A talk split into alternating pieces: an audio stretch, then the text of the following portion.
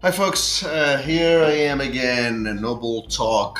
And, um, you know, there's a lot of stuff going on, obviously, you know, with everything with the coronavirus. I mean, I, I could be talking 24 hours a day. Uh, I wouldn't be done uh, just because there's so many morons running around and just basically trashing Trump that it's just mind boggling. Uh, you know, obviously, Huff Post, the Huffington Post, uh, there are notorious, right, for being extra liberal. Uh, I fucking hate them. Uh, one uh, actually written by Tara Golshan, uh, fucking stupid name. Uh, Democrats signal funding fight for expanded vote by mail elections. And we all know that Trump has been uh, against mail in elections and you know he has said that uh, he's against it because he needs to make sure that you know there is no voter um, fraud. And can you blame the guy?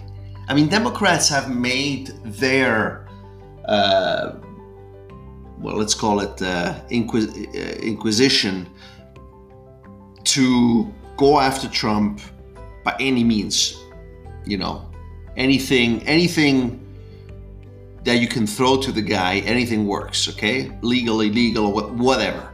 I, we, they just they just went for him, and uh, obviously they they failed miserably. They keep failing, um, and you know any position, any option that you give them to to basically go after him, they will they will use it. I mean, Pelosi is is, is a is probably the lead pack and then you have uh, Chuck Schumer, who is another fucking idiot, um, pretty much doing the same.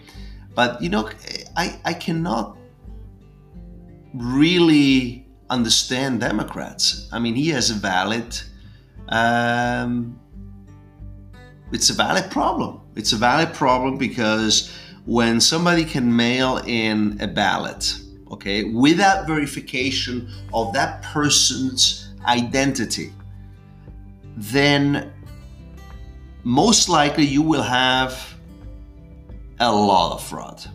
A lot of fraud. And I mean an incredible amount. Look, I understand it when you use mailing uh, ballots for with you know people who cannot move, who are handicapped, who are I mean, but there's ways to do this in a, in, in a much more effective way where you can actually you know make sure there is no fraud.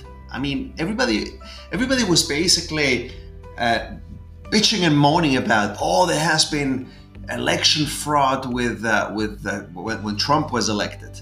I mean, can you imagine what would potentially happen when you basically do your voting by mail? Without exception, countrywide, it would be a fucking disaster. So, of course, I don't blame Trump for being against it.